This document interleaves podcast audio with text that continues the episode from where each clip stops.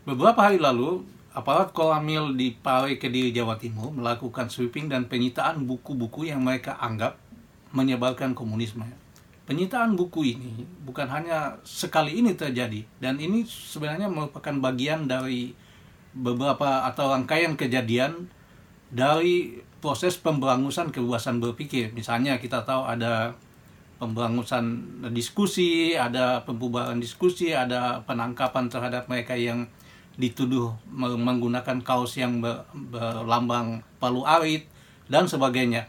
Nah, mengapa proses penyitaan buku dan pemberangusan kebebasan berpikir ini terus terjadi? Berikut ini bincang-bincang saya dengan Airlangga pribadi, dosen di Universitas Airlangga Surabaya. Halo Bung, apa kabar? Baik. Baik Bung Kun. Ya, uh, Bung, uh, yeah. mungkin bisa cerita bagaimana uh, atau kenapa sebenarnya uh, sweeping itu bisa terjadi lagi saat ini?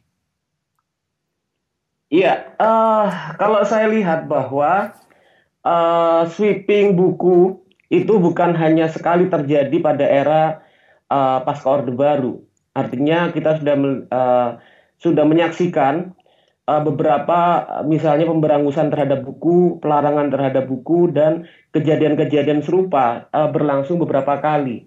Saya pikir ini adalah bagian dari warisan uh, orde otoritarianisme orde baru yang terus berlangsung dan belum bisa kita selesaikan uh, saat ini.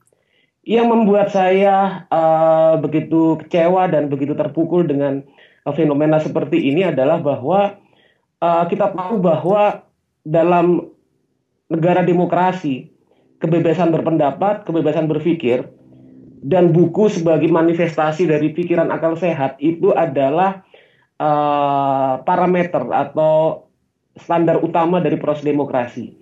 Artinya uh, kita tidak bisa uh, menyatakan bahwa negara kita menjadi adalah negara demokrasi ketika kejadian-kejadian seperti pemberangusan buku atau sweeping terhadap buku itu terus berlangsung. Bagaimana kita bisa mengatakan bahwa ini adalah sebuah negara demokrasi ketika negara tidak bisa menjamin hal-hal yang paling mendasar, yaitu tegaknya akal sehat dan dijaminnya pikiran untuk uh, tampil dalam ruang publik. Nah, inilah saya pikir uh, satu hal yang menjadi masih menjadi persoalan. Nah, kedua, saya pikir yang juga menjadi uh, masalah adalah bahwa uh, buku sebagai sebuah ide itu tidak hanya uh, menampilkan pikiran-pikiran dari para pemikirnya, tapi di dalamnya mereka juga membawa sejarah. Di mana kemudian buku-buku yang uh, masih dalam tanda petik dilarang atau tabu untuk dibicarakan, didiskusikan, itu adalah buku-buku dan karya-karya yang merekam sejarah uh, bangsa kita Indonesia. Di mana kemudian uh, menjadi bagian dari mekanisme kekuasaan dari orde yang seharusnya sudah uh, sudah sudah lenyap, ini tetap digunakan pada saat ini. Ini sebetulnya saya pikir menjadi bagian dari praktek-praktek kekuasaan untuk membungkam pikiran dan akal sehat serta untuk uh, membuat bangsa kita atau rakyat kita tidak pernah berpikir tentang sejarah negerinya sendiri. Saya pikir uh, itu yang berlangsung. Nah, menurut Bung, uh, aksi sweeping buku itu adalah sesuatu yang terencana atau itu hanya sekedar inisiatif saja dari uh, aparat keamanan di tingkat lokal yang gelisah melihat uh, peredaran buku-buku yang dianggap uh, menyebarkan komunisme itu? Uh, saya pikir ini menjadi bagian dari mekanisme kekuasaan bekerja. Artinya bahwa uh, kekuasaan sampai saat ini itu bekerja dengan cara untuk dalam tanda petik dengan bahasa mereka menjaga stabilitas. Nah, menjaga stabilitas ini sebetulnya adalah sebuah cara untuk tetap menundukkan rakyat untuk tidak berpikir di luar konstruksi pikiran atau konstruksi uh, ideologi kekuasaan yang uh, ditanamkan oleh kekuasaan sampai saat ini oleh uh, rezim, oleh uh, saya pikir yang yang bekerja dalam konteks ini adalah kekuasaan yaitu aparat-aparat uh, militer. Nah ini yang saya pikir uh, harus tetap dilawan. Kenapa kemudian yang kemudian saya khawatirkan adalah uh, Indonesia sekarang memiliki banyak kalangan intelektual banyak uh, pecinta buku, tapi tidak melihat bahwa ini adalah bagian dari pukulan keras terhadap kebebasan ruang publik dan juga ini hal ini menunjukkan masih beroperasinya uh, kekuasaan uh, era Orde Baru ya untuk memasung akal sehat kita. Ah, kenapa ini uh, kalau di tingkat ide mereka merasa bahwa yeah. Ya. uh, perlu terus melanggengkan mekanisme kontrol terhadap pikiran uh. uh, masyarakat yeah. seperti yang dilakukan oleh Orde Baru. Nah, secara uh. praktis, apakah memang yeah. ada ada fakta atau ada kejadian di mana uh. uh, ketakutan mereka itu manifest uh, di di kehidupan sosial sehari-hari gitu. Iya, uh, kalau kita lihat misalnya ya, hmm, bagaimana kemudian ini tetap beroperasi sebagai sebuah mekanisme untuk menjaga dan melanggengkan uh, kekuasaan dan kemudian uh, membatasi memori kita terhadap sejarah, itu bisa kita lihat bahwa ini berkali-kali berlangsung. Misalnya bahwa uh, beberapa tahun yang lalu itu uh, terjadi misalnya uh, apa semacam sweeping juga atau semacam pemberangusan terhadap karya-karya uh, yang terkait jadi bagian dari buku pelajaran sejarah hmm. SMP dan SMA di Indonesia yaitu karya-karya misalnya buku pelajaran sejarah kelas 1, kelas 2, kelas 3 SMP yang tidak memuat kata-kata G30 SPKI. Hmm. Yang di ketika kemudian karya-karya tersebut hanya uh, menyatakan menuliskan tentang G30S ini kemudian diberangus. Nah, tapi yang lucu di situ bahwa pelajaran SMP kelas 1, kelas 2, kelas 3 itu penjelasan tentang uh, sejarah kontemporer pada era uh, Orde uh, Soekarno dan Soeharto itu pada kelas 3 SMP. Sementara kelas 1 kelas 2 itu bicara tentang kerajaan-kerajaan. Hmm. Dan pada akhirnya kelas 2 misalnya bicara tentang fase pergerakan sebelum kemerdekaan Indonesia. Yang artinya peristiwa G30S itu masih belum terjadi dan itu juga diberangus. Itu juga dilarang untuk uh, disirkulasikan, dijadikan bahan pelajaran. Nah, ini sebetulnya menunjukkan juga kedua karakter ketakutan dari kekuasaan. Sehingga kemudian mereka tidak berpikir bahkan dengan fakta-fakta dan apa yang mereka hadapi sendiri. Sehingga kemudian ini uh, semacam uh, mitologisasi terhadap uh, raison d'etre atau alasan rasional dari kekuasaan Soeharto bekerja dan terus diwariskan sampai saat ini. Yang mana kemudian praktek-praktek pemenjaraan akal sehat tersebut dilakukan dengan kebodohan. Kedua, yang juga saya lihat juga menjadi hal yang uh, memprihatinkan bahwa masih sangat sedikit sekali kalangan-kalangan aktivis, kalangan-kalangan intelektual bahwa yang uh, menyerukan bahwa ini adalah sebuah pukulan terhadap demokrasi. Ini terjadi karena di Indonesia sekarang kita masih kuat ditanamkan uh, budaya konformisme. Artinya sesuatu yang dianggap oleh kekuasaan sebagai hal yang tabu, kemudian kita amini, kita iakan. Tanpa sebuah uh, tanpa adanya sebuah respon bahwa ini adalah problem politik. Saya pikir demikian. Kalau misalnya uh, kita bagi dalam dua uh, kategori kenapa aksi ini terjadi lagi.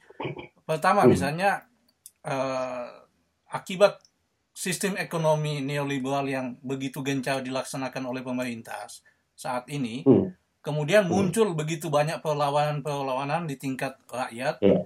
uh, akibat yeah. dampak dari penerapan uh, kebijakan itu. Itu yang pertama. Yang kedua, hmm. ini kita sedang akan memasuki satu kontestasi politik yang sangat luar biasa di 2019, di mana hmm. kontestasi ini di, harus disukseskan, harus di, uh-huh. dibuat agar supaya berjalan sesuai dengan yang direncanakan. Karena kalau tidak, maka itu akan menjadi semacam pukulan politik yang yang luar biasa terhadap pemerintah yang saat ini karena yeah. Ya. uh, dianggap gagal untuk melaksanakan proses politik ini. Nah, apakah yeah. dua alasan ini bisa menjadi uh, semacam pembenaran dilakukannya sweeping ini? Iya, uh, saya pikir uh, itu benar. Bahwa pertama kita melihat bahwa pelan-pelan uh, saat ini juga sedang muncul sebuah kesadaran politik, kesadaran kritis bahwa ada yang salah dengan bagaimana negara ini bekerja, negara ini dikelola oleh kekuasaan. Kesalahan tersebut misalnya bahwa seperti yang Bung utarakan tadi, bagaimana kemudian kekuasaan yang masih mewarisi sisa-sisa represivisme berlangsung di, di, di sisi yang lain bekerja melalui praktek-praktek neoliberalisme. Praktek-praktek neoliberalisme itu kemudian bekerja bisa kita lakukan bagaimana kemudian penghancuran terhadap ruang-ruang sosial. Proses-proses akumulasi melalui perampasan yang dilakukan terhadap ruang-ruang sosial untuk kepentingan-kepentingan privat seperti yang kita uh, tahu misalnya pada uh, proses reklamasi yang berlangsung di beberapa tempat. Juga kemudian uh, operasi penindasan yang dilakukan terhadap kalangan petani yang menolak untuk digusur atau uh, di banyak tempat yang lainnya. Nah, saya pikir bahwa uh, penindasan tersebut itu tidak hanya dilakukan melalui bentuk penindasan langsung terhadap subjek-subjek yang melakukan perlawanan, tapi juga kemudian penindasan tersebut dilakukan dengan menghancurkan sumber-sumber yang memberikan eh, pijakan-pijakan rasional terhadap perlawanan-perlawanan tersebut. Nah, inilah kemudian kenapa kemudian buku-buku yang oleh kekuasaan dianggap subversif, dianggap kemudian bisa mengganggu stabilitas dan legitimasi mereka, dan sementara di kalangan para aktivis merupakan sumber-sumber dan pijakan-pijakan dari bagaimana mereka membangun uh, uh, rasionalitas terhadap perlawanan tersebut ini harus dihabisi. Kedua, terkait dengan kontestasi 2019 yang saya lihat bahwa pertarungan-pertarungan politik di antara dua kontestan yang berlangsung itu tidak uh, menunjukkan se uh, sebuah kontestasi politik yang koheren yang berpihak pada kepentingan rakyat kita bisa melihat dan menyaksikan bagaimana agenda-agenda yang pada tahun 2014 coba kita uh, tampilkan seperti agenda tentang uh, hak asasi manusia, agenda tentang demokrasi, agenda tentang kebebasan politik, kebebasan sipil, dan agenda-agenda penting tentang pentingnya uh, penyelenggaraan tatanan ekonomi yang berdasarkan pada kepentingan demokrasi, bukan kepentingan kapital, ini tidak tampil dalam uh, arena kontestasi politik menuju 2019. Sehingga saya pikir bahwa yang berlangsung sampai sekarang ini bukan sebuah kontestasi politik yang benar-benar mencerminkan aspirasi masyarakat yang menghendaki sebuah perubahan. Ini adalah bagian dari kontestasi antara faksi-faksi oligarki. Nah, kesadaran kritis tentang tidak uh, tidak uh, tidak benarnya atau kemudian tidak berjalannya proses-proses politik yang tidak lagi melayani kepentingan rakyat, ini kemudian oleh eh, kelompok-kelompok faksi-faksi kekuasaan ini perlu dikikis. Sehingga kemudian mereka bisa melangkah, mereka bisa berkuasa, tetap dengan mendapatkan legitimasi dan hegemoni rakyat. Nah, bagaimana cara itu berlangsung? Yaitu salah satunya dengan cara memberangus sumber-sumber pengetahuan, yaitu buku. Nah, inilah yang uh, saya lihat mengapa kemudian kalau kita misalnya uh, kalau saya merefleksikan apa yang baru saja saya alami kemarin di sosial media, bagaimana saya kemudian diintimidasi oleh salah satu uh, akun dari Twitter, salah satu uh, apa kontestan yang mana kemudian uh, mereka melakukan mengancam dengan mentek institusi-institusi atau aparat-aparat keamanan. Nah, sementara pihak lainnya, misalnya pihak uh, uh, petahana sekarang, itu juga tidak memiliki kredensial untuk menjaga demokrasi tersebut. Bahkan misalnya kita tahu bahwa Jokowi sendiri bicara dengan cara uh, misalnya kemudian ik juga ikut memberangus PKI sampai ke akar-akarnya. Sementara kita tahu bahwa bicara saat ini PKI masih tidak sudah tidak eksis gitu. Artinya uh, problem problem seperti ini yang sedang berlangsung uh, di Indonesia sekarang, di mana kemudian kita tidak lagi uh, melihat, menyaksikan sebuah pertarungan-pertarungan uh, gagasan, pertarungan-pertarungan program dan ide-ide yang melayani kepentingan rakyatnya. Tapi kemudian kita melihat tontonan politik yang seolah-olah berpihak pada kepentingan demokrasi, tapi sebetulnya hanya melayani kepentingan dari faksi-faksi oligarki. Ini yang harus ditunjukkan kepada masyarakat dan kita harus menampilkan ada yang tidak beres, ada yang salah dalam kondisi dan suasana politik yang ada sekarang. Dengan dengan adanya sweeping buku dan juga konteks politik yang uh, luas yang yang seperti uh, Bung sampaikan tadi, eh, kira-kira apa yang bisa Bung uh, sarankan atau uh, usulkan supaya uh, gerakan sosial itu bisa tetap eksis dan tidak mengalami uh, pukulan mundur akibat uh, aksi sweeping buku ini? saya pikir uh, momen Pilpres 2019 ini adalah sebuah momen politik yang strategis untuk menampilkan kembali isu-isu penting terkait dengan eksistensi demokrasi.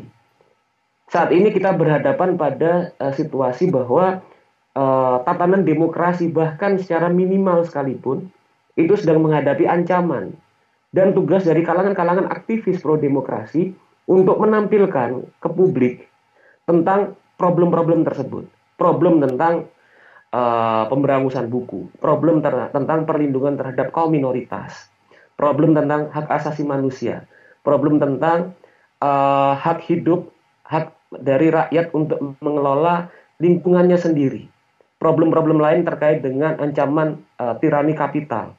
Yang saya pikir ini harus ditampilkan uh, secara masif, secara kolektif, dan didorong, gerakan sosial didorong agar untuk menunjukkan kepada rakyat bahwa faksi-faksi oligarki yang sedang bertarung dari semua sisi sekarang sedang tidak berpihak terhadap mereka.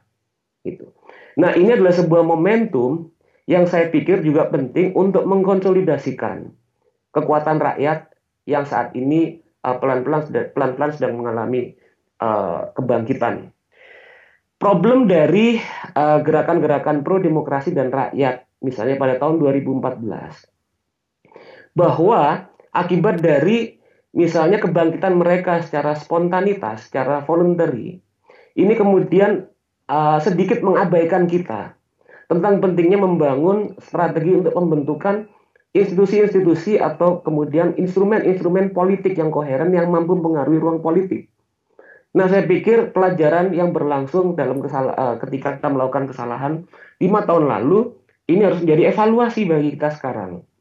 Kita tidak bisa kemudian melakukan uh, memperjuangkan aspirasi politik dengan menitipkan menitipkan aspirasi kita kepada kekuatan-kekuatan yang sudah eksis yang sudah matang. Kita harus memperjuangkan aspirasi-aspirasi politik, aspirasi ekonomi, aspirasi kebudayaan kita dengan mandiri, dengan instrumen, dengan institusi politik yang kita bangun sendiri. Nah, ini adalah sebuah kerja-kerja politik PR bagi kita sekarang sehingga kemudian kita bisa melampaui problem yang terwarisi oleh Orde Baru yaitu lemahnya kekuatan-kekuatan progresif di Indonesia untuk mempengaruhi ruang politik. Demikian wawancara Indo Progress kali ini. Semoga bermanfaat dan terima kasih telah menyimaknya. Sampai jumpa di kesempatan berikutnya.